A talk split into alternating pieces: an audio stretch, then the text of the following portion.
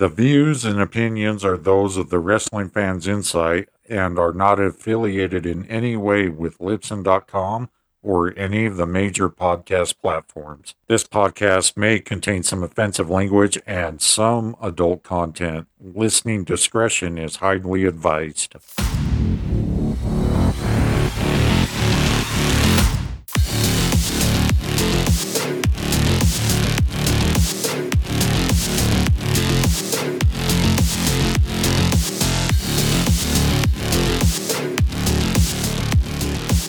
Hello, everyone. This is the Wrestling Fans Incite. I'm your host, John Hoppe, along with my co host here, William.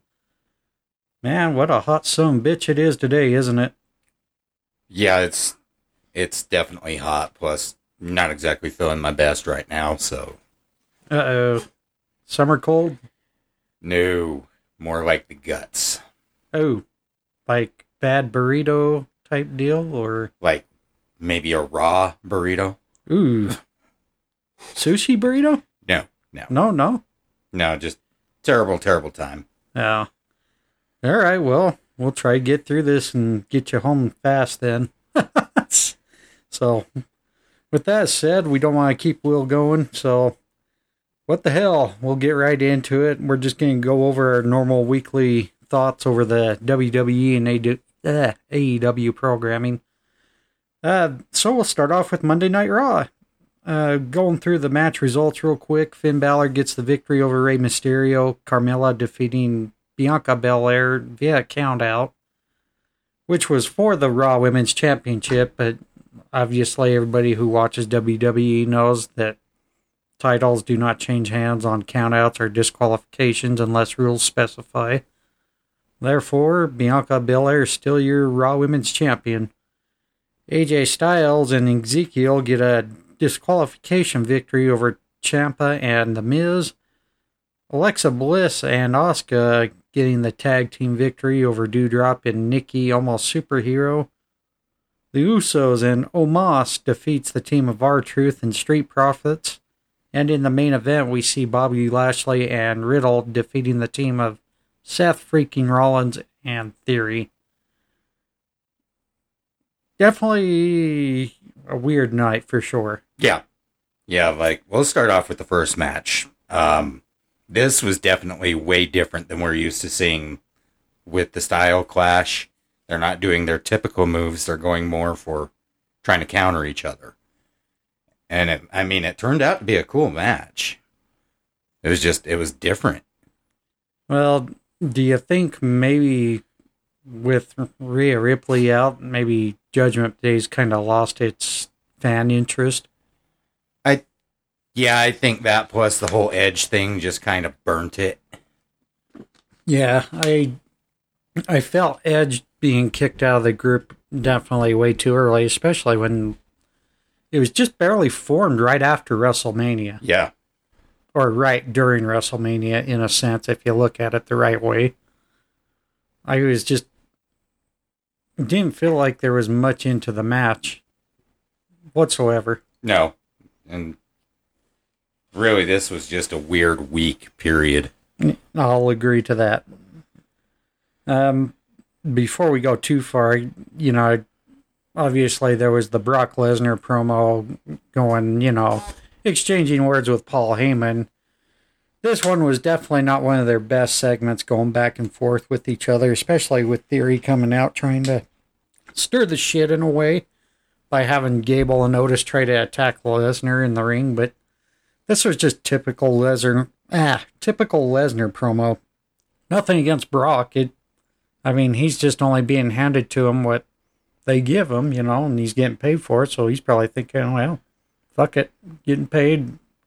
I I'll just do my thing and I think it was just again this this week was weird, yeah. and that whole promo it just seemed like they were too busy trying to not be super disrespectful to each other. Well, it was just it's just repetitive promos the way I look at it. Yeah, It was kind of like, okay, we saw it coming.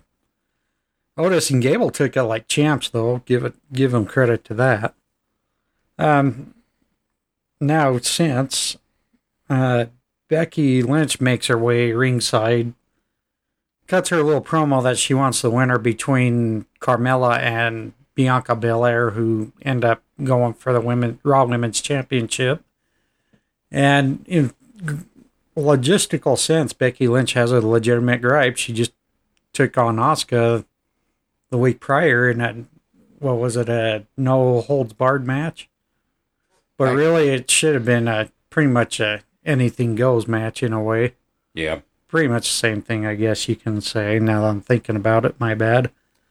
However, yeah, it it was definitely kind of like the right storyline in place, but it didn't make sense to, I guess, involve herself into the match, causing Bianca to be counted out and Carmella getting the victory. You know, especially when Carmella comes back in the ring and holds the championship in the air when she knows damn well she didn't win the championship. No sense to really add that to the segment when everybody's gonna pretty much know it right off the bat. Although during the match, though, I would say Carmella looked really good. Yeah. I, don't think she gets the credit she deserves for She for the talent she is. She definitely does, and, and I've mentioned that before. Um, we're seeing a lot of new content out of her too. She's constantly upping her game. Uh, one noticeable thing was the botched dump. Uh, I don't know if you remember that. Uh, I It was I tried not to bring up botch spots whatsoever. To Yep. me, that's other that's other podcast deal because they all like to point that shit out. Oh no, I'm I'm not complaining about it. More more so uh hopefully everybody's okay after these misses. Yeah, I think for the most part they are. I mean, as long as you don't see the ref throwing an X up in the air, and you got medical staff rushing to the ring, I think it's safe to say they they're okay. Probably up until they get to the back and then they find out it's worse than thought, which sometimes that's the case, other times not so much. Oh. But tired already. Dude, I've been tired all weekend. Yeah. Anyways, we go on to the AJ Styles and Ezekiel getting the disqualification victory over Tom. Ah, keep wanting to call him Tommaso, but it's just Ciampa and the Miz. And before the match, you know, there was the Miz TV segment where Miz is trying to make an, his final offer to Logan Paul.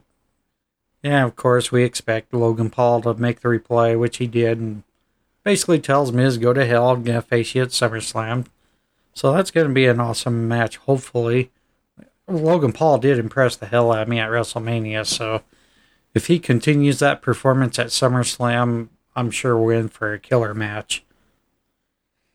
Nonetheless, uh, during that tag team match, Ch- Ciampa looked pretty good in there.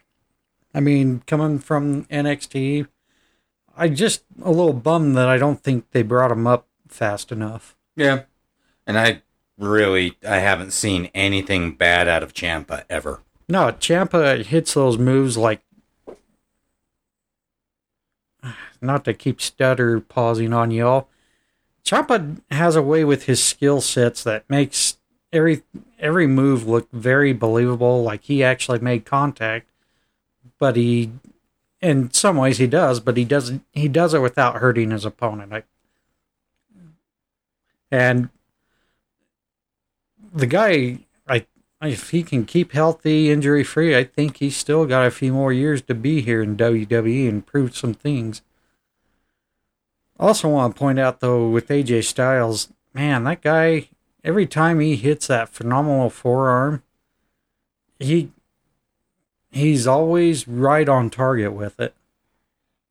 I I don't know how he's able to walk after he hits that because he's always landing down on his side.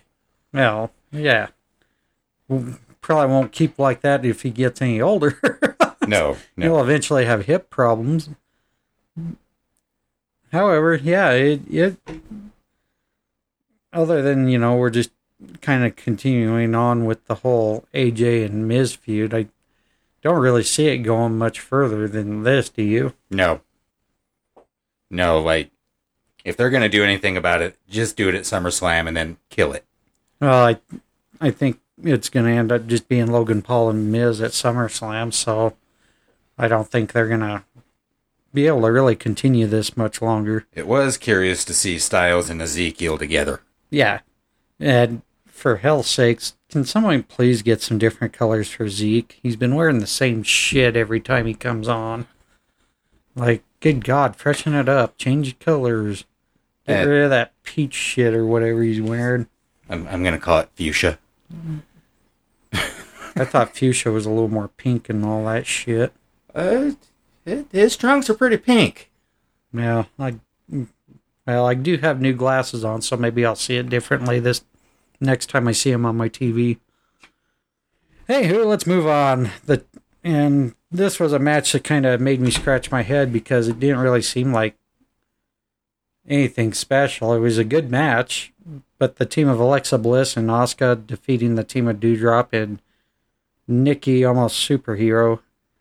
It was It was a good match and it was well done. good match, well choreographed, but it wasn't something that was It's not going to boost anybody anywhere. No, that that's I guess where I was getting to the point is there's no real storyline to it, and made no sense to really have the match other than it was just a filler match, a good filler match, Yeah.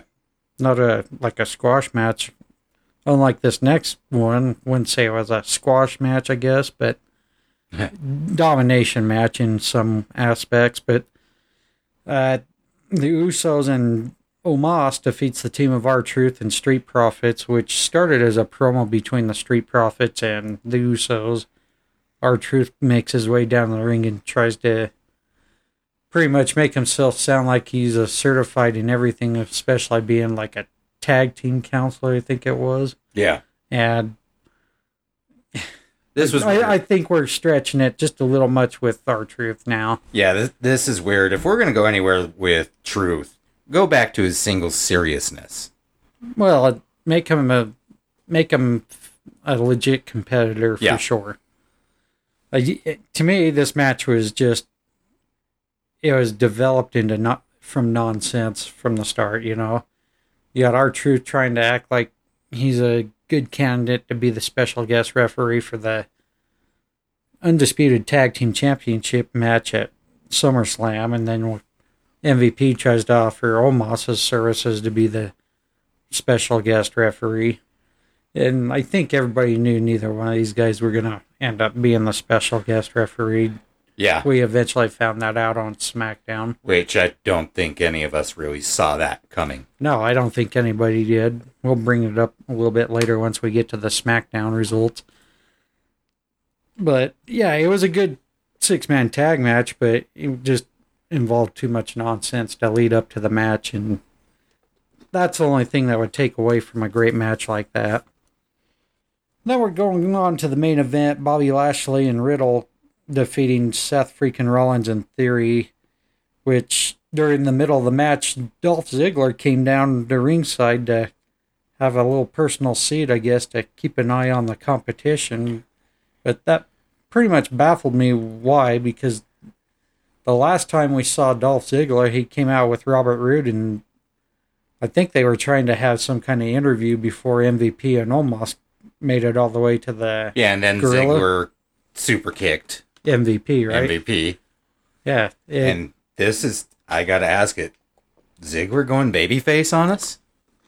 I, according to most of the experts, that's what it seems like it's leading That- to. that's what it looked like to me. And I put down yes, F yes yeah, on my notes. I, I think it would be. I think it's time for them to do that kind of a run with him. Yeah, well, I mean, the first run he did as a baby face, God, it lasted for a good two or three years or something like that. Yep. And Ziggler's very well over with the crowd, so him making having another baby face run, I think, definitely would bring back a lot of crowd interest. However, what's unclear is him going after Theory. I mean, he Theory was trying to make a pin attempt with his feet on the ropes, and Ziggler gets up, pushes his feet off, and all of a sudden it was enough for Theory to be distracted where Riddle hits the RKO Right. and gets the pin on Theory, and Let- Let's see Ziggler swindle that uh, money in the bank. Well, I it could lead up to that. Who knows? Or what we may see is when Austin Theory cashes in his Money in the Bank contract at SummerSlam. Who knows? Maybe we see Dolph Ziggler prevent him from trying to win the championship. That, or maybe it creates a new rivalry. Well, That that that would be a killer match. I was either way. We can't go wrong if the fans win, no matter what the situation will be.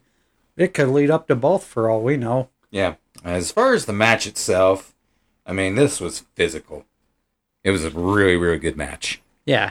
Uh, the only thing I would say was probably overly done is you see Bobby Lashley run uh, Seth, eh, Seth freaking Rollins right through the barricade. Yeah. Seems like that type of a spot keeps being done with just a little much to the point where maybe we need to look at something different.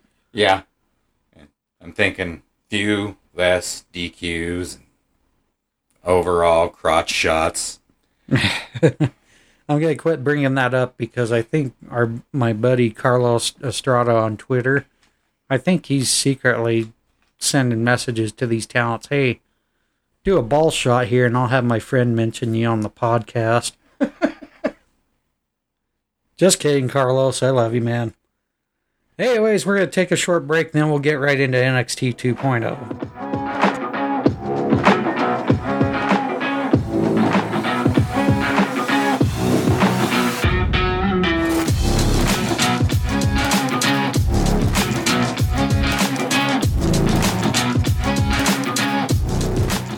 Welcome back, NXT 2.0. oh. We first see an attack on Roxanne Perez, you know, and Cora Jade's there trying to figure out what's happened to her friend and ask for help for her little buddy there. But then we go into Giovanni Vinci getting the victory over Apollo Crews thanks to Xyon Quinn as predicted. We saw that Xyon Quinn was a little uh, I guess you can say disheartened in a way or I- offended that Apollo Crews wasn't his next opponent. I usually use the term booty tickled, but Oh boy. Really? yeah. Yeah. Okay. I'm just going to leave it alone. Leave it alone. Uh, sorry, I kind of got light sidetracked. We're going to go back to the regular format. So we had Giovanni Vinci defeating Apollo Crews, Tatum Paxley getting the victory over Kayden Carter, Sanga getting the victory over Duke Hudson, Solo Sikoa and Von Wagner go to a double countout.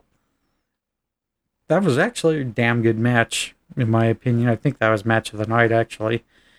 Then uh, we go into Indi Hartwell defeating Lash Legend. Tony D'Angelo and Stacks defeating the team of Malik Blade and Idris Enofe. And in the main event, Mandy Rose retaining her NXT Women's Championship against a very injured Roxanne Perez. Um, we already went over the first little promo, and then going into the Giovanni Vinci and Apollo Crews match, I that was a damn good match. Yeah. Uh, I'm super impressed with Vinci thus far. Everything he's done has just got me convinced. Well, and it's not every day that you see two fast paced working talent work well with each other, but they made it work. They complemented each other's skill set. Uh, I mean, I I think pretty much the fans were just in total awe the entire match up until we saw the interference by Xyon Quinn. Yeah. And obviously, it's pretty clear that Apollo Crews and Xyon Quinn are going to meet here very shortly. Yes, sir. And then going into the few promos, I didn't really have much on them. Cameron Grimes has his. I'm sorry, I'm just going to call it as I see it. His little pity party for not winning the NXT Championship, and then we see JD McDonagh come in and basically mock him for the whole whimper and whining. And the two apparently have a little bit of a shove match, and Cameron Grimes manages to get JD out of the ring. And I think the match is scheduled for next week, if I remember right. Yeah. It, it was made official that we'll see JD McDonagh and Cameron Grimes square off. Tiffany Stratton, not really much to the promo, just talking about herself. Then we see uh, Roderick Strong telling Damon Kemp that he's going to have a little bit of a learning lesson next week. Sounds like it's going to be Roderick Strong and Damon Kemp going one on one in next week's programming. Then we got Grayson Waller boo hooing, blaming Wes Lee, which I found that promo a little funny because really what started that was uh, Trick Williams. Trick Williams was the one that got in Grayson Waller's way, and Wes Lee attacked Trick Williams, which I'm not quite sure who thought of that one, but yeah, yeah, that one was kind of a poorly designed interview there. Um, going into match number two, Tatum Paxley getting the victory over Kayden Carter. Tatum looking really good, but you definitely could tell Kayden pretty much did the job for Tatum. Yeah. Kayden Carter, obviously the better talent of the two. And she made Tatum look really good. Yeah. Um, Tatum's Tatum's okay. She's decent. Uh, she needs time to get better, obviously. Kayden Carter is just absolutely amazing. She gets overlooked a lot, I think. I think her and Katana, sorry, I'm going to call her Casey. I can't stand the name change. No, I think Katana Chance is only because she was on that, uh, what was that? American Ninja. Yeah, thank you. It, yeah, it was. I think Kayden and Casey definitely get overlooked for a lot of things. They gel well as a tag team. Heel turn is obviously coming up in the future because the way their uh, attitude change toward competition has shown over the last couple of weeks. Yeah, they're they're they're back there agitating the crap out of people. Yeah, So, which is fun to see because you don't want to keep seeing that niceness every week. It gets boring eventually. Yep. And the only thing I would say is this match could have definitely used more time to kind of help Tatum and Kayden out. Like I said, I, I think Tatum's improving quite a bit. She still has a ways to go. She's still rather green. But I also like the fact that Ivy Niles is the as far as the whole storyline, Ivy Niles is taken- mentoring. yeah, mentoring Tatum, and who knows, maybe we'll eventually see a new version of Diamond Mine with Tatum Paxley in it. We never know. Then we, uh, it's weird because Joe Gacy promotes Schism's Futures. I thought it was Dyad, It was Dyad. and they changed it to Schism. Yep. Another name change for you. Jesus Christ. I'm sure everyone's laughing hearing me because I'm on a curse fest today, and I apologize. It's the heat. And new glasses, and a lot of dude in the pro shop part of my business this weekend. Anywho, done with my pity party. Yeah, it was weird. Joe Gacy promoting that they're going to reveal themselves. So this will be interesting to see who they really are if you don't know who they are yet. I don't know. I haven't even bothered looking at dirt sheets. We go on to match number three where Sanga defeats Duke Hudson, and I don't have anything for this match other than it. Yeah, we have the continuing domination of Sanga, which I would think eventually is going to land him a title opportunity. Right. Which one? Who knows? I was a little disappointed that they did that smash match on Duke, though. Well, yeah, and that's my note right there. Is what are they doing with Duke?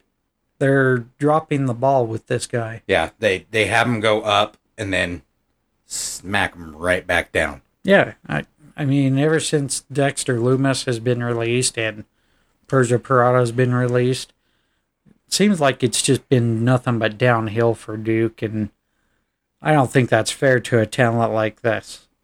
I mean, he works his ass off. He does quality matches. I mean, shit, you might as well just move him to the main roster if you're going to keep doing this with him in NXT. Because there's definitely some things needed in the main roster Yeah. my, I mean, the last few weeks have shown that, in my opinion, NXT right now is the best thing out of all three brands for WWE at the moment. oh yeah. And I think they need to make some changes with SmackDown and Raw and maybe move some of these talent up there because it one it would be fresh faces and two there's a lot these guys can do to help bring crowds back. Yep. Anyhow, yeah. Then we see a little bit of a shotted segment where Pretty Deadly goes into the country bar. What the fuck they were thinking. But yeah, the then they get right in the face of Briggs and Jensen and it almost landed to a bar barroom brawl, but apparently Fun Killer, their little what the hell's her name? Fallon Henley stops and sets the match up for next week. So we're gonna have a NXT UK Tag Team Championship on the next episode of NXT 2.0. Should be a pretty good match though. Then going on to match number four, Solo Sikoa and Von Wagner going to a double countout. And this is the one match where I would say makes sense to have a double countout or a disqualification or something. No clear winner because you got two big guys that are just known as fighters. Yeah. You got Von Wagner looking like the pretty much dominant monster, and Solo Sikoa, who's a street fighter. I mean, obvious relative to the bloodline and keeping the dominance alive. I mean, eventually, I think we're going to see it probably at the next big event for NXT 2.0 where they're going to be in some type of gimmick match, whether it's last standing match, falls count anywhere match, something of that sort. Hell in a cell, who knows? But I think it would be interesting to watch these two go at it. Yeah. I mean, these guys can feud forever, and I'd watch it any day, any time. Yeah, and I want to make a little side note that this is the best that I've actually seen with Wagner. He he was just moving a lot more fluidly. He really really did well with Sikoa to sell this match. Yeah, he kept up with Sikoa very well because for Von Wagner to take on smaller talent, sometimes it's not as easy to work when you're so mismatched in size. Yeah, And even though Sikoa's still a bit smaller than Wagner, they made it work. I I could see Wagner being the next Sid Vicious. Oh, hopefully he just doesn't break his ankle coming off the middle rope, though. Yeah, Yeah, lordy. Uh, and then we go into yet another promo. Doesn't really hold merit to anything. I don't know why. Carmelo Hayes and Trick Williams just basically celebrating for their victories from the Great American Bash. Going into match number five, which was kind of a dud. Indi Hartwell defeating Lash Legend. The reason I say it's a dud because this was definitely not Indi's best match. no, this I actually wrote this down as a terrible match. Yeah, I if I Some some things went very very wrong, and I hope her neck is okay. Oh yeah, she definitely missed that big time. I, I've taken a fall like that before off the top of the fence, and that was before I got my surgery done. that was her springboard, right? Yeah, and I, I can tell you right now, when you land face first like that from a distance up, it hurts. Oh yeah. Yeah, it was just kind of a bummer to see that because you know, Lash Legend getting better in the ring as she keeps wrestling to face a somewhat veteran of Indi Hartwell. Yeah, it it shows anything can happen at any time, especially to the better talents. But hopefully Indi is okay. I mean, but yeah, it, that match was just not good. But Alba Fire, I guess, managed to kind of heat things up a little bit going right after last post match. She was almost could have swung that ball bat a little better, in my opinion, make it a little more believable. Eh, did Yeah, you did you watch any of that? I did. Did it feel like she was kind of She, she could have broke more stuff with that bat to Well- sell it. well, her swing kind of felt really off. Yeah. Like she's never swung a ball bat before. Like she smacked the announcer's table. She could have done a lot more with that. Yeah, at least break their TVs or something. But yeah, nothing. Anywho, we're gonna go on to the tag team of Tony D'Angelo and Stacks defeating the team of Malik Blade and Idris Enofe, which pretty much just, shows off the continued angle of how strong the family's going to be with Legado del Fantasma. You obviously see that Tony's trying to call the shots with Legado and making them attack the opponents post match and showing if they're loyal or not. Right. And this was a really good match. Uh, kudos to Malik and Idris. Every, every every single week that we see them come in and wrestle, they do an amazing job. Oh yeah, for sure. And I think eventually Malik and Idris will get there in due time. Yeah. I just It's not now. yeah, it's not now, but I think we'll see it in the future. They will be serious contenders for either tag team championships or possible single runs. Yeah, they're already doing pretty good as far as fan base. Right. I mean, the fans are behind them. They were behind them during that, you know, the Dusty Tag Classic. Yeah. They were they went further than many people gave them credit for. It's just a matter of time before we see them take off and excel. And then going into the main event, that which a lot of people got sh- the shocker that probably nobody expected whatsoever, with Mandy Rose defeating Roxanne Perez to retain the NXT Women's Championship.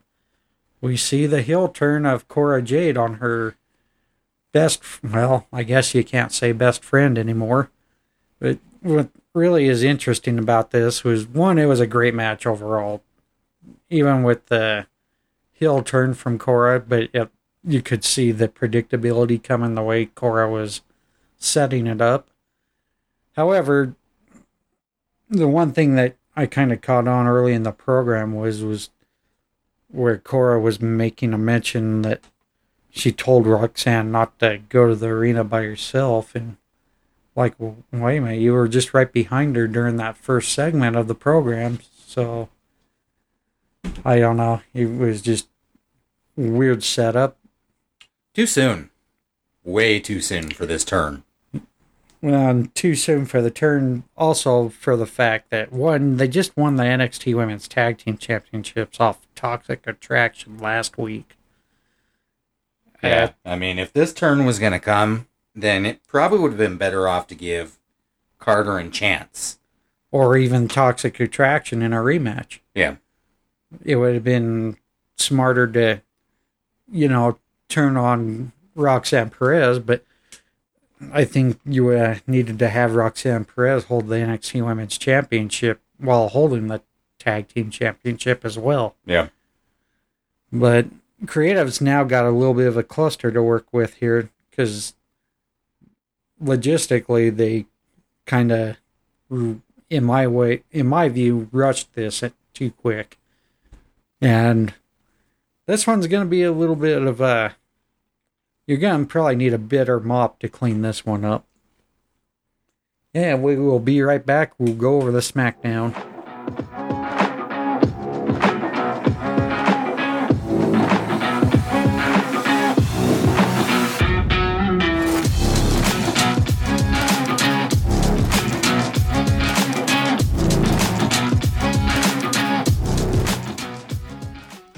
Yeah, once again, I kind of felt SmackDown was yet just a fucking spaghetti mess. Yeah. Did it seem to you like they were just kind of just stalling time? Well, it just seemed like there was no real plan in place. Yeah. I mean, what did we have? Four? Four matches. Well, you had four Supposed to be five. four matches that should have been five. The promos were a little bit, Long winded. Well, not just long-winded, but repetitive in a way. Um, let's just hurry and get through it because it's already hurting my brain. SmackDown, very first match: Liv Morgan defeating Natalya in a championship contenders match. Then we had Drew McIntyre defeating Ridge Holland. Then Madcap Moss gets the disqualification victory over Theory. And in the main event, I guess you can call it a pin. Angelo Dawkins getting the victory over Jimmy Uso. Um, let's just start off with Pat McAfee coming out to welcome everyone back to SmackDown, calling uh, Happy Corbin Bum ass Corbin. bum ass Corbin. Well, didn't he call him douchebag or something, or douchebag Corbin? Yeah. Yeah. He apparently likes to keep poking the bear, and the former roommates from Indianapolis cult days, you know. It's kind of like having old brothers get with each other and like fighting with each other, play fighting, and all that. I'm sure that's what it really comes down to, but you can tell these two are enjoying working with each other, which there's nothing wrong with that. And that was a good fresh start to SmackDown. I will say this one, the opening wasn't bad, and having him introduce Liv Morgan to down to the ring was pretty cool. Then going into the very first match, Liv Morgan getting the victory over Natalya. That was an awesome match between both women. I mean, obviously, in my opinion, that was match of the night. I thought both women gave it really good go around with. Uh, sorry, I'm really not good with my words tonight, but both women did a great job with this match. That's what I'm trying to say. I think Natty was the perfect opponent for Liv, especially with Liv getting better every time we see her on TV. Liv is one of those talents that she just needs to let loose with when she comes to working with uh, veteran talent because the veteran talent is what's going to get you over in those crowds. And Nat- no better person than Natalya to do that job. Nothing? Well, I mean, I found it was a really good match. Like you said, just it wasn't my favorite because I found the ending to be a little too predictable. Oh, how so? Uh, I pretty much called exactly what was going to happen, and it happened. Oh, okay. Uh, like. I, I think the pinfall could have been a little more epic. yeah, yeah, but sometimes you just have to improvise and do some things. But if it was predictable to you, then you know I'm not going to argue it. I mean, that's that's your opinion there. Um, this next one was, uh, well, what I loved after the match was Kayla when she was interviewing Liv, asking her. Well, I guess wasn't really asking, but in a sense, kind of taking Liv down with saying, you know, how do you think you're going to match up when Ronda Rousey is 100% at SummerSlam? Which that's a legitimate question to ask. It was a good way to kind of give Liv a roadblock to answer. And Liv did the best she could with giving her response. Didn't sound real believable, but you know, who knows? Maybe at SummerSlam we'll see the, you know, Liv get the victory over Ronda. I'm sure she will, but I'm gonna call it early. I think we're gonna see Charlotte Flair make her return and cost Ronda that match, because you know she's gonna want the revenge Yeah. after, after not after WrestleMania, but uh, what was that event? Uh, WrestleMania Backlash. Yeah. I don't know why they call it that. Just stick with Backlash. Anywho, um, yeah, it's. I feel that Liv needs to definitely work better on her mic skills and make herself sound like a real believable champion. Going into match number two, which I believe this was supposed to be Drew McIntyre and Sheamus again, but it ends up being Ridge Holland. Is that right? Um. Yeah. Yeah. It was. Uh, super disappointing to me. This was okay, but it was super quick. Right. I. It just seemed like the match was out of place. There was no real plan. I mean, typical Drew McIntyre dominating and getting the victory. It just. It didn't feel like the match needed to be there. No, the I found the only entertaining thing really about it was watching Butch. Butch take the bell and ring in the son bitch. Yep. Yeah, that just that was a little weird. But anyhow, um, yeah, uh, yeah, I don't know what to say. Um, And I'm sure this happened before the match we just discussed. The New Day coming out dressed like the Viking Raiders. Yeah. Yeah, I just I don't know if it did anyone any favors, but we see the Viking Raiders come down to make their attack, and then Mahal and Shanky were now involved, and turned out to pretty much be a numbers game. But that doesn't really help the New Day, really, if you think about it. Why call out the guys if you're going to need two other guys to come help you? Yeah. Is, is this is this going to eventually be a handicap match where it's four on two? I just don't see that happening. Then uh, Gunther and Ludwig, Ludwig, I'm sorry, in the back on getting the interview, and all I gathered from that was was Gunther didn't want to tolerate failure again, and continues to chop Ludwig again for last week's loss to Shinsuke Nakamura. I don't have anything for that. Neither do I. He already did the punishment. There wasn't a need to do a second. Yeah, I, to me it was just kind of a useless promo. But then in my notes I got was it Lacey Evans before the Madcap Moss match or was It was. It actually took place before the Drew McIntyre match. oh that's really my bad. I'm way off grid, guys. I'm sorry. It was a uh, Aliyah come out, Evans come out, Evans of course, griping at the fans, and then a walkout. Yeah, again, I just a repetitive promo like this. I just don't think it was needed. I mean, just move on, have the match. It's like I said before at the very beginning of us talking about SmackDown. This to me seemed like they were just doing a stall night, like they weren't ready. Move going on to match number three. Madcap Moss gets the disqualification victory over Theory, which Theory pretty much uses Money in the Bank briefcase over Madcap Moss, which yeah, I don't understand.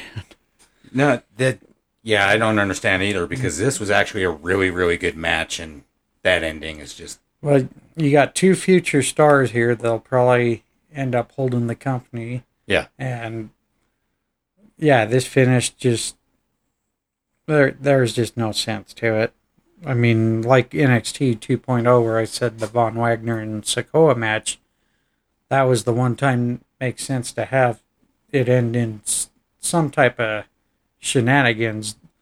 This match with Theory and Moss did not. Although I did like what did happen after the match, where Theory, Theory was trying to escape but gets stopped by Sami Zayn, and Theory calls Zayn's bluff, and out comes the Usos, which pretty much intimidates Theory to go back to the ring, but he's met by Madcap Moss getting his revenge and throws him over the barricade and everything, and I guess, a way, a good way for Moss to celebrate, but yeah, it just it didn't really go anywhere with that whole thing. And then we go into Heyman trying to, or not, sorry, that was actually before Heyman was trying to manipulate Moss into trying to get something going where he could have a match with Roman Reigns in the future, but obviously Moss called that bluff out. But going into the main event, Angelo Dawkins, I guess you can say, got the pinfall victory on Jimmy Uso, but Jimmy Uso's shoulder was up like Montez Ford's was over at Money in the Bank. It was, uh, I guess you can, in a way, say now they're both pretty much offset with tainted victories against each other. Yeah. I mean, it, it was a great match. It really was. Just, once again, the ending. Yeah, it just why why repeat the same ending? It was it just to even it out because it doesn't really do anything for the whole storyline with the Usos and Bloodline. However, we found out after the match, Adam Pearce comes out and calls out the shenanigans at both Money in the Bank and on SmackDown, saying we're going to have a special guest referee who will make sure this doesn't happen. And lo and behold, we find out the special guest referee for the SummerSlam match will be Jeff Jarrett. Yep, Double J. And that was way interesting. I did not that. see it coming whatsoever. Well, and that kind of makes sense because SummerSlam's going to be in Nashville, Tennessee. So, yeah, hometown hero being the special guest referee. Now the question is: Is Double J gonna stay with the heels, or is he gonna side with the Street Profits? I think, I think Double J always just did better as a heel. So you think he's gonna favor the Usos? I believe so. Yeah, I I agree with you on that. Although it would be quite the interesting swerve if he was to cost the Usos the undisputed tag team championships. Yeah, That would definitely be a shocker and probably something to be talked about for a few weeks. Other than that, yeah, SmackDown was definitely blah. yeah, it was a blah week for those guys. Sad to say, but you know, not every show's a home run, but not every show's a terrible fest, and this was just terrible.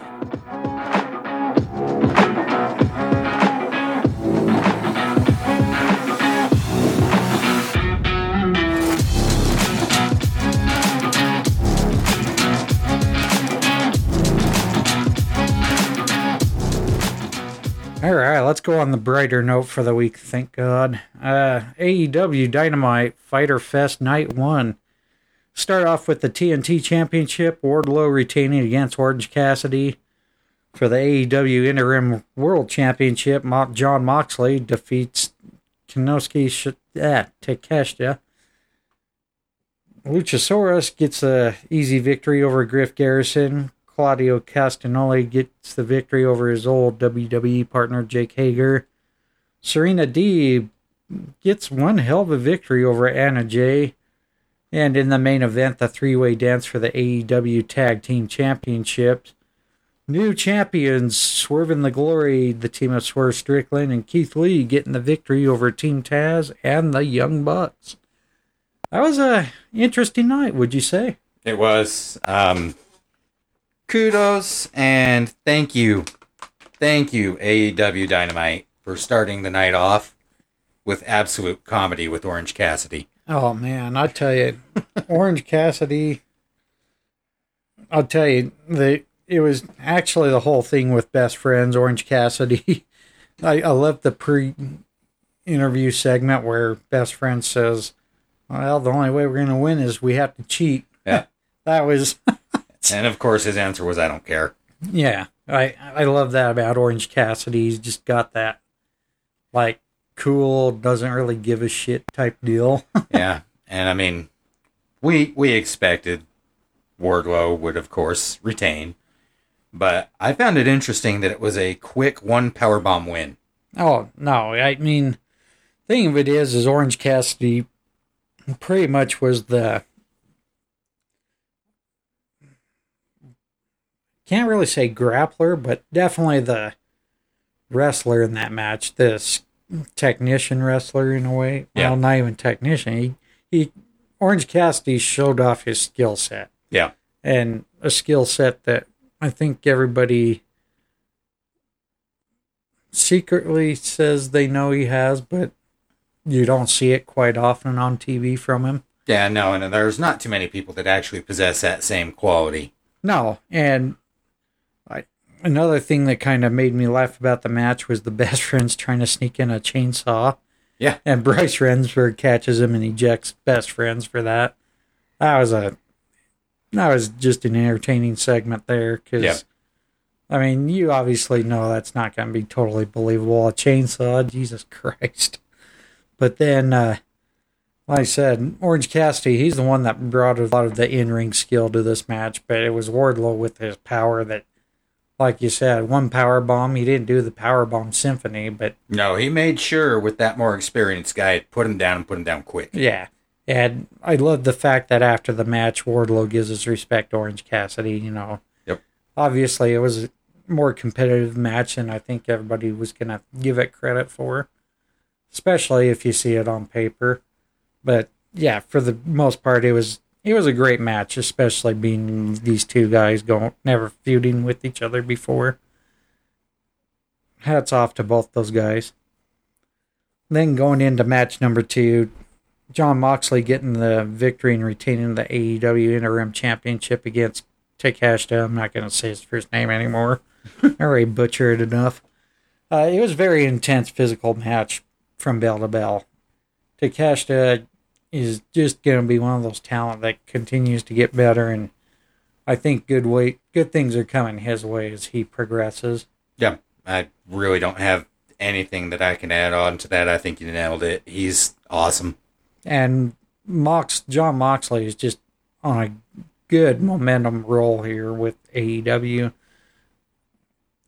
Do we really consider interim championship a championship run though? I don't. I mean, if you do, then I guess you can say he's the two-time AEW champion. Yeah, but it'd be easier to just call him Big Match. Right.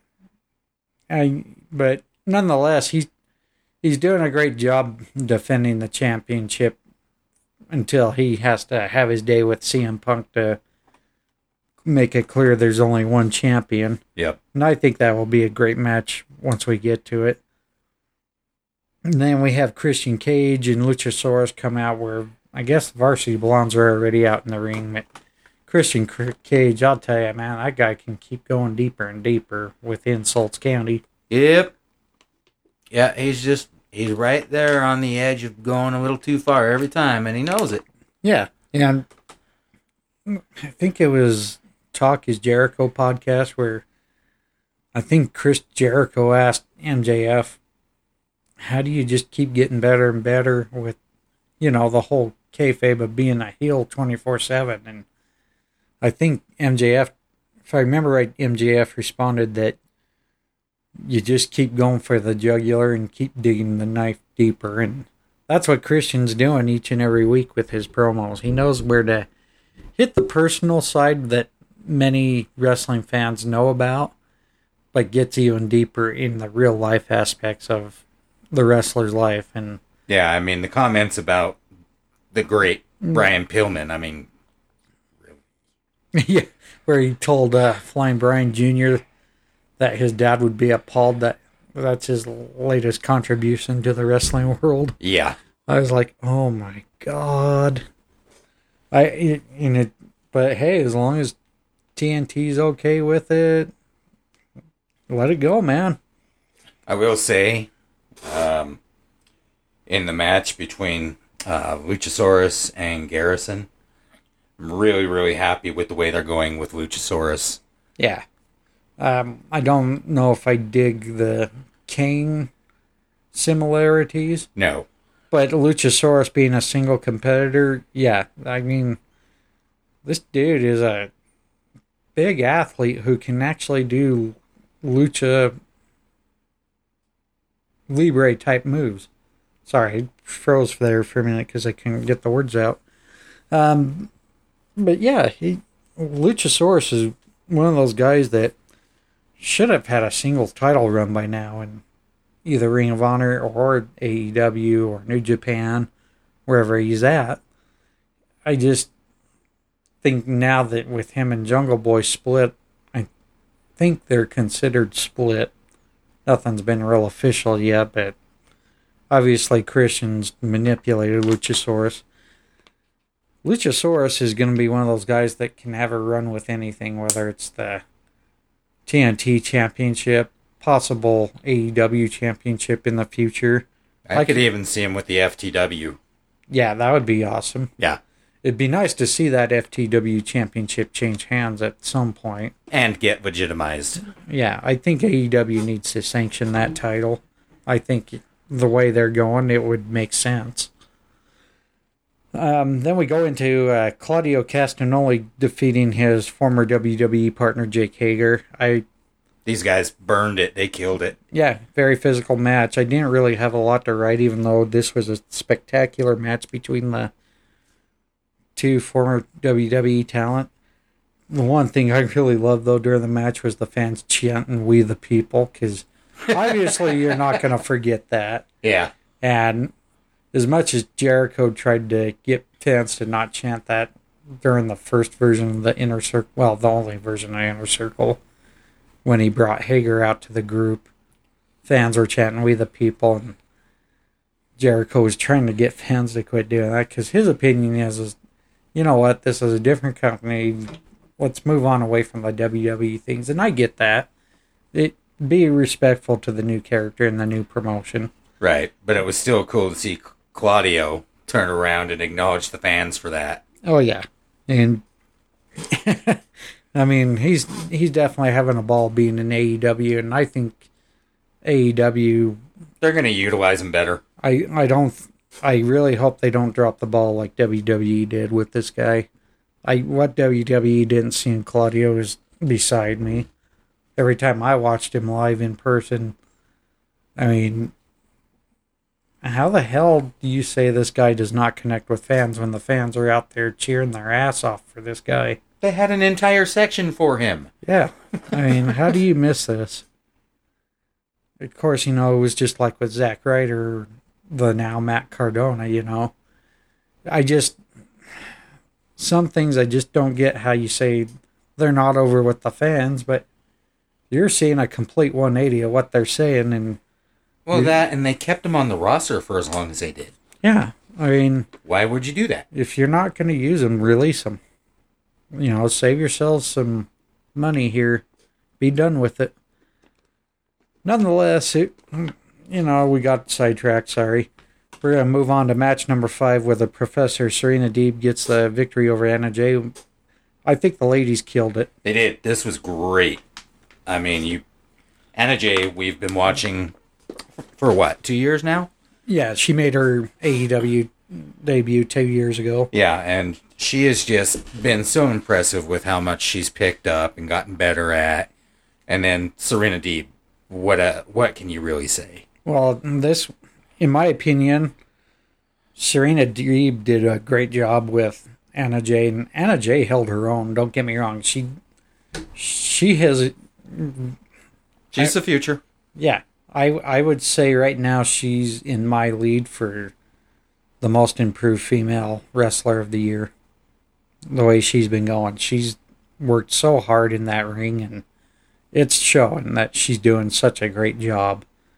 It'll be interesting though, uh, you know, after they had the post match where Tay Conti goes to the back in the locker room and taunts her for, you know, making unwise decisions. But I think this would be an interesting match between Anna Jay and Tay Conti. And then in the main event where it was just exciting as hell for the fans, especially when you get them chanting "Fight Forever." I mean, I I'm wondering if this ended up being a five star match. I'll have to go back and look at. Uh, I think it's Wrestling Observer or something like that. For me, it was five star. I recorded it as as epic. Yeah, we see the team of Swerve Strickland and Keith Lee Swerving the Glory becoming new tag team champions by defeating the Young Bucks and Team Taz, and all three teams just did a killer job. Yes, it did. Uh, there wasn't a moment where you wanted to look away. No, I mean some of the big moments. You know, Jim Ross calling Will Hobbs splash onto Keith Lee, the bullfrog splash. Yeah, Ugh. I got a chuckle out of that because you don't normally expect Jim Ross to come up with that, but where he's having the time of his life with broadcasting now, it's great to see our childhood broadcast broadcaster have fun. Uh, another thing to note, uh, you know, we see Swerve that was possibly going to hit Keith Lee with the tag belt. Like, Yeah, What yeah. the fuck, man? You're trying to win the championship, not attack your partner. yeah, but you still got to let him know. Yeah. However, I don't think Keith Lee saw it. Did he? Did he? Um, I think he did. Just gave him that puzzled look, like, "What are you doing?" Yeah, and then Swerve tosses the belt out of the ring, but then gets attacked behind by I think it was the Young Bucks. Yeah, Yeah, it, that just didn't make sense to have in the match. But, anyways, obviously there's still a little bit of tension there. But another thing that I just thought was really in awe watching Keith Lee fly over the top rope. Yeah, nearly 400 pound dude jumping over the fucking top rope. I kind of thought after his um, last big injury with WWE that he was done doing that kind of thing.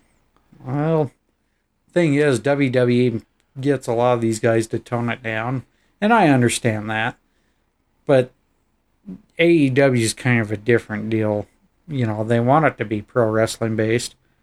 Not that it's a typical pro wrestling move to fly over the top, you know. Not when you're 400 plus. But when you're 400 plus, holy shit, dude. That guy, he amazes me every time I watch him do something different. I've never seen him do that, but apparently he's done it before.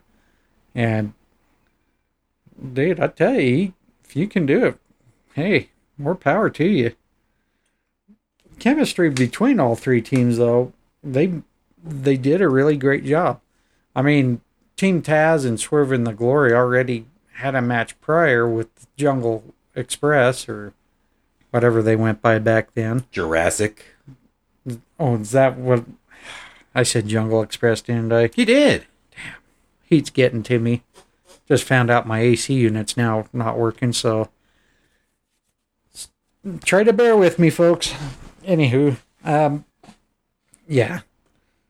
So yeah, when they faced Jurassic Express, I mean, Swerving the Glory and Team Taz already.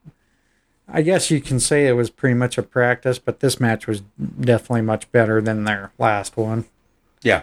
And the one thing that I said on that last match, um, they accomplished because that last time we noticed that there was a little too much focus between just Team Taz and Swerve and Lee. This time, everybody was focused on their team.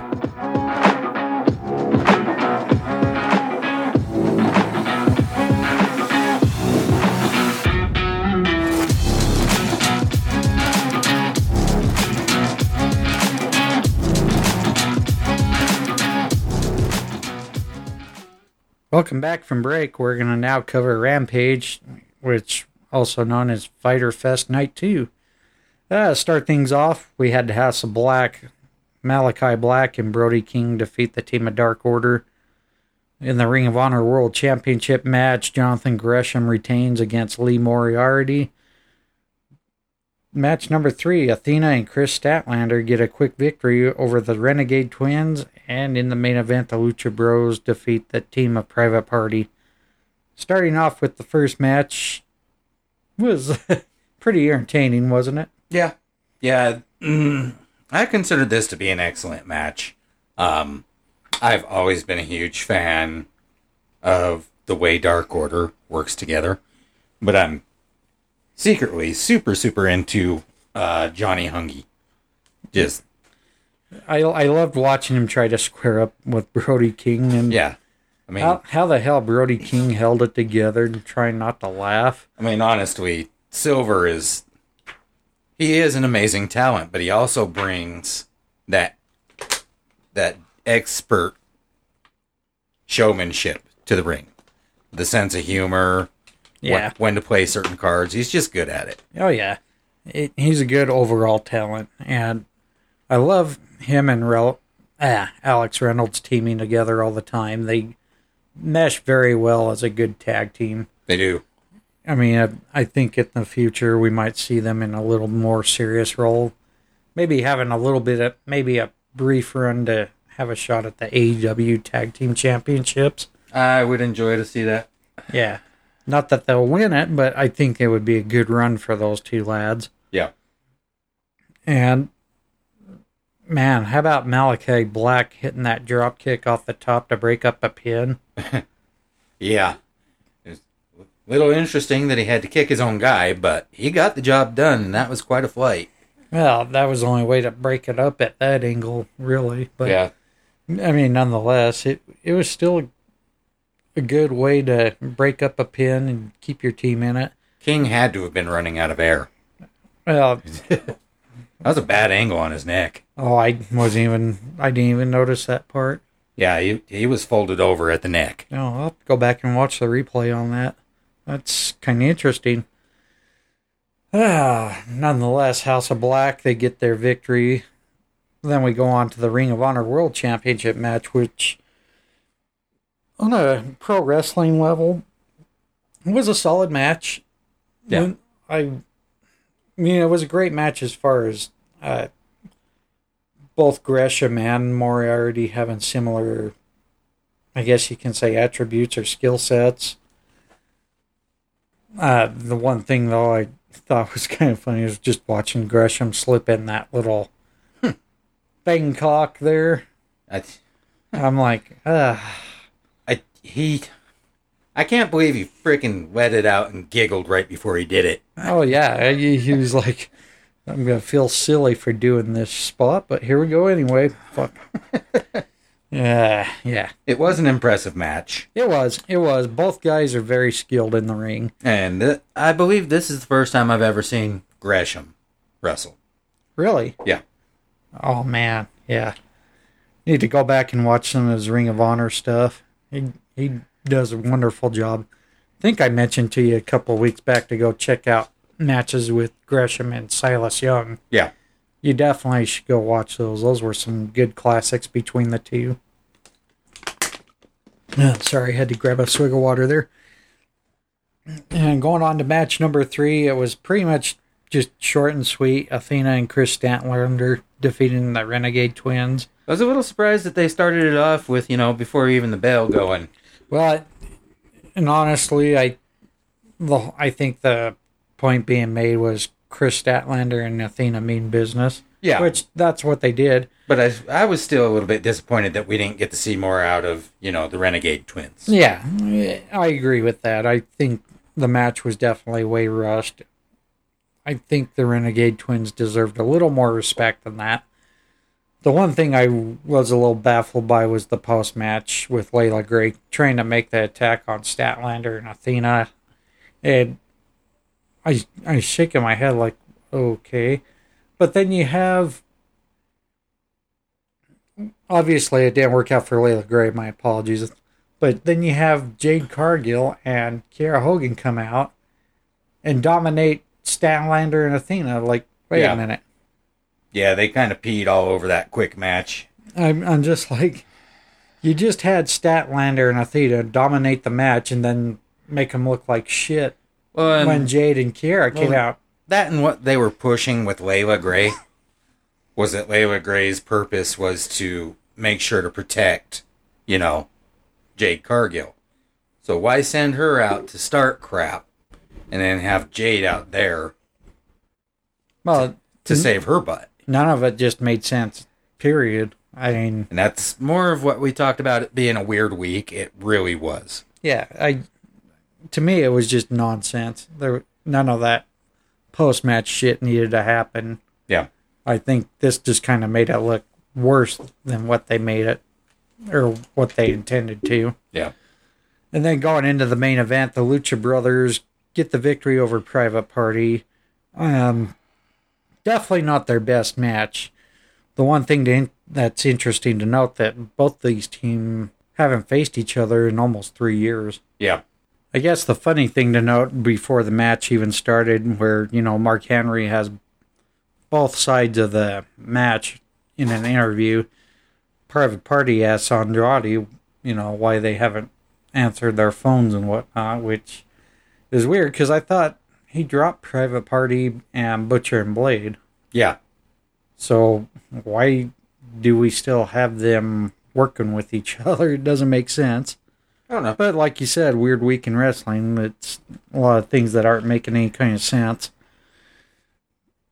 Nonetheless, uh, yeah, it just didn't seem like the match was their best. Wasn't a whole lot of high flying moves. I think that which typically a lot of fans look for in both these teams is just oddly choreographed. What I noticed more so was that uh, the Lucha Bros seemed to be a step behind and slower today, or this match, and not used to seeing that. I've never really paid that much attention to Private Party. They did okay. Yeah, Private Party's a good tag team, but again, just like the Lucha Brothers, you see them take a little more high risks, Yeah.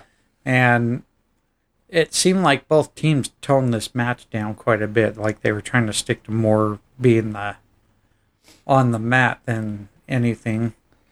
And nothing wrong with that. It just I think it threw fans off because that's not what they expect out of these guys. And yeah, I would say this probably kind of ended better, but I'd say an okay match.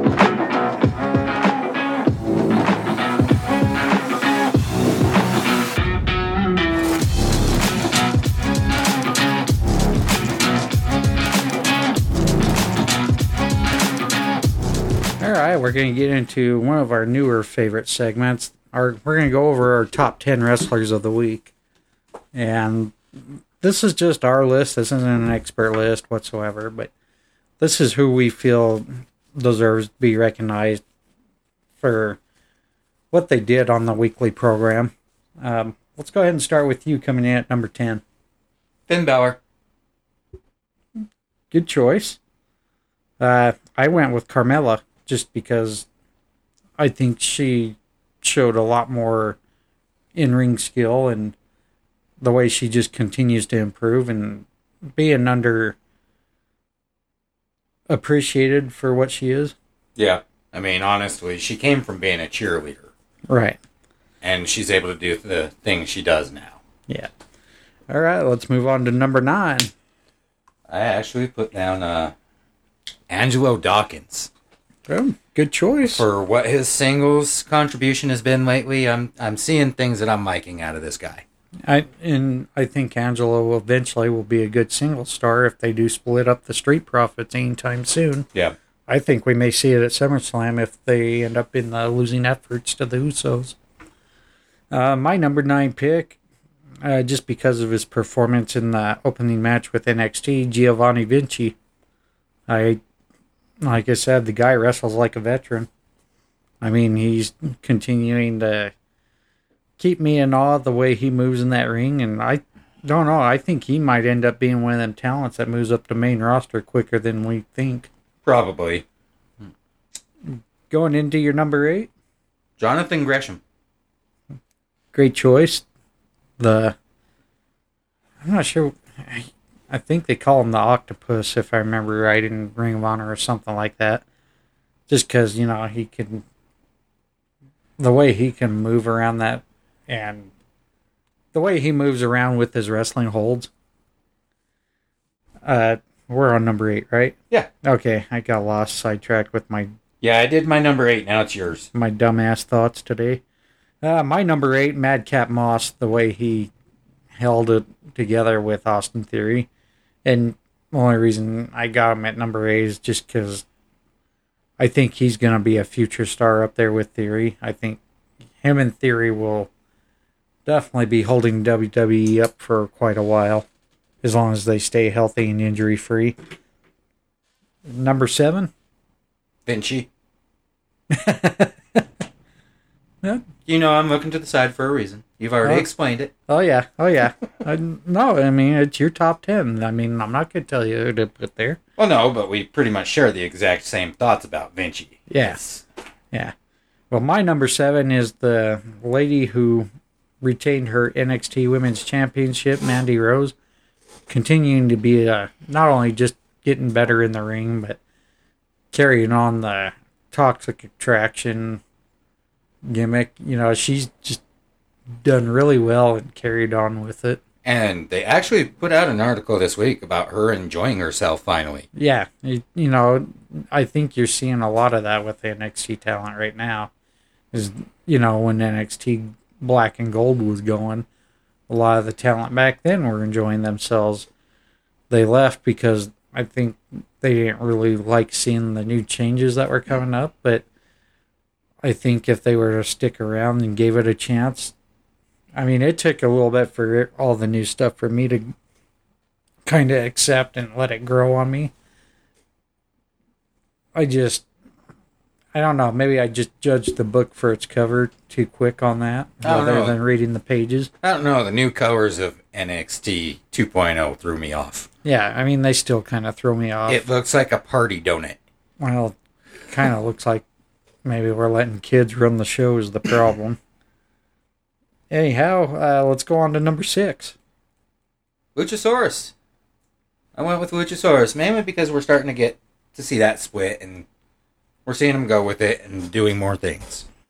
Now the question is, do we see a swerve where Luchasaurus played Christian and joins back with Jungle Boy, or do we actually see the two splitting? I I believe they're going to split. Yeah, cool. Yeah, I I'm not sure. I mean, I kind of see it going in either direction. I would like to see them both be single stars in their respects, though. Uh, My number six, uh, the SmackDown Women's Champion Liv Morgan, thought she had a great match with Natty, and I think if WWE, eh, if WWE lets her explore more in the ring, especially with great talents like Natty, I I think things will get better and better for her down the road and be a multiple time women's champion. Going into number five. So we've already talked about her, so I'm not going to go through the explanation. Anna Jay. Yeah, that's pretty well documented right there. Uh, my number five, it's actually a tie with two superstars from the NXT 2.0. I have double countout guys, Solo Sikoa and Von Wagner.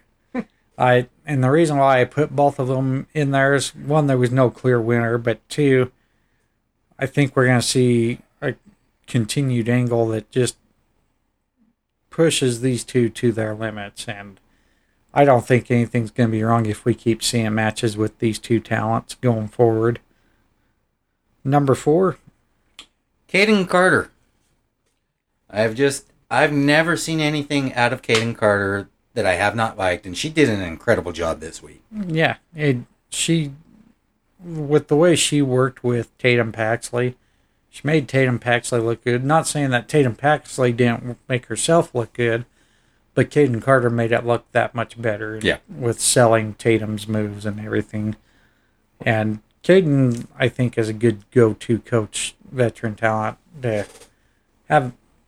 If you need a good way to get over Kayden Carter, I think is the way to go. Uh, my number four, Claudio Castagnoli, just with his match with Jake Hager and everything. Claudio, I think, is going to eventually be a future world champion in AEW or one of the other off brands that's not WWE, obviously. It would be about time. Yeah, I mean, I think this guy's deserving of the top prize somewhere in one of these promotions. Yeah. And that number three, Yeah. Private Party. Just because, even though it wasn't that great of a match like we talked about before, they're still solid. yeah, I I mean they're a tag team that actually when they first came into well when they came into AEW and started the inaugural AEW tag team championship tournament, they were the ones that defeated the Young Bucks in the first round, and it surprised everyone. Yeah, they're a great talent. I just think we need to get them in a better angle and storyline, and get them in more serious role than dealing with this stuff with Andrade. You know, There's no- Agreed. I, I want to see more of them. I I just think it's time to break them away from Andrade and Rush and all that crap right now. Yeah. Makes no sense to keep it together.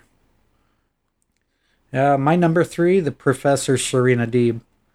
Mainly just because the match she had with Anna Jay made her look really good. I mean, not saying it was Anna Jay or Serena Deeb. They both made each other look really good. That's pretty curious. You'll find out in a few. Uh oh. I'm guessing you have her higher ranked. Let's go on to number two then. Um, Swerve in the Glory.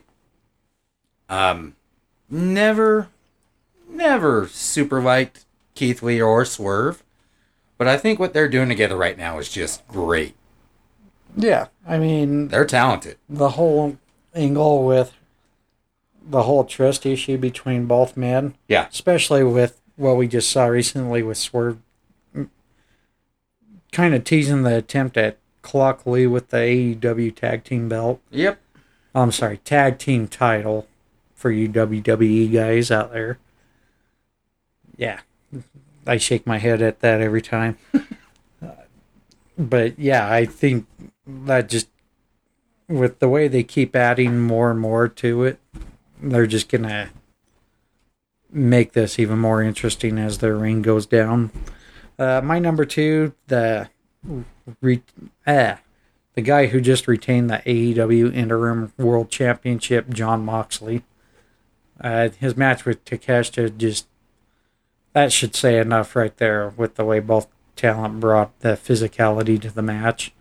Again, to, again, Takeshita, future champion down the road, no matter what promotion he's in. Jon Moxley, just the way he's on a roll. The hmm. guy, I mean, it's hard to not have this guy in your rankings. And then, last but not least, your number one. Numero uno. Serena Deeb. By far. Yeah, I can't really disagree with that. I would have had her higher, but I kind of felt the moment belonged to Swerve in the Glory, who is my number one for not only winning the tag team championship, but storyline wise was able to get along and put their differences aside and get that top prize in the tag team division. And they did it. It was a pretty awesome match overall. Like, like I said, all three tag teams gelled very well with each other. And that's the kind of stuff I like to see from all these guys that give it their all.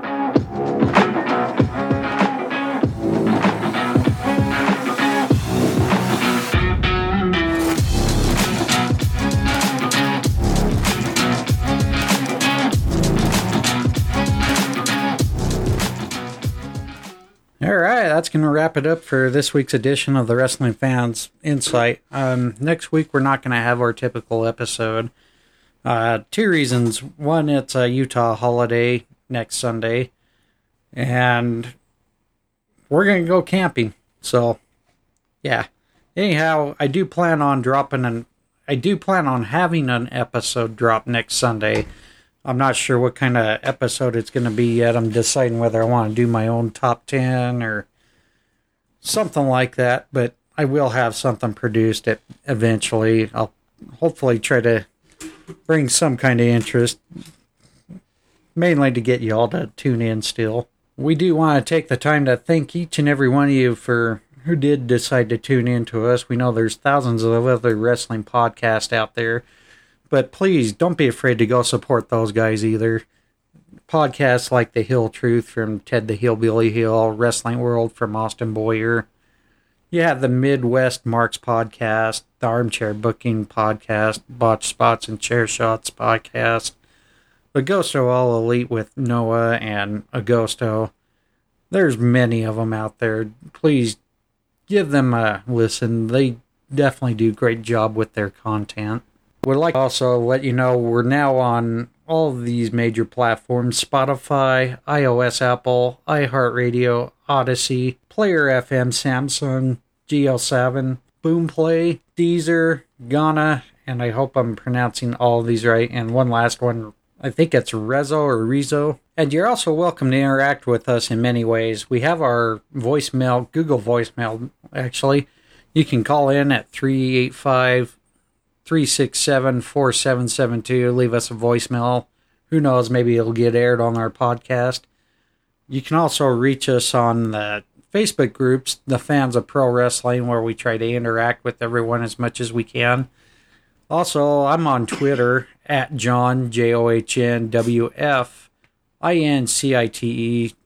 Basically John W F Incite, just like the way the show's spelled. I do a lot more than just wrestling, so feel free to join us there. And I think I forgot to mention it last week. I want to make sure I mention it this week. Big thank you to Pixabay.com, where we were able to donate money to take the time and let us download music off their site. I want to give a shout out to Coma Media, Gvidon, and Light Saturation for making those contributions on Pixabay.com so we can have music for our introduction, commercial breaks, and our exit for the show. With that being said, I don't have anything else. Do you, Will? No, I don't have anything. All right. Well, like I said again, we will not have a typical episode next week for the July 24th edition. I will, like I said, have hopefully something re- pre recorded and drop on next week. So stay tuned. Other than that, y'all have a great week. We'll see you here in a couple weeks. Take care and peace be with you.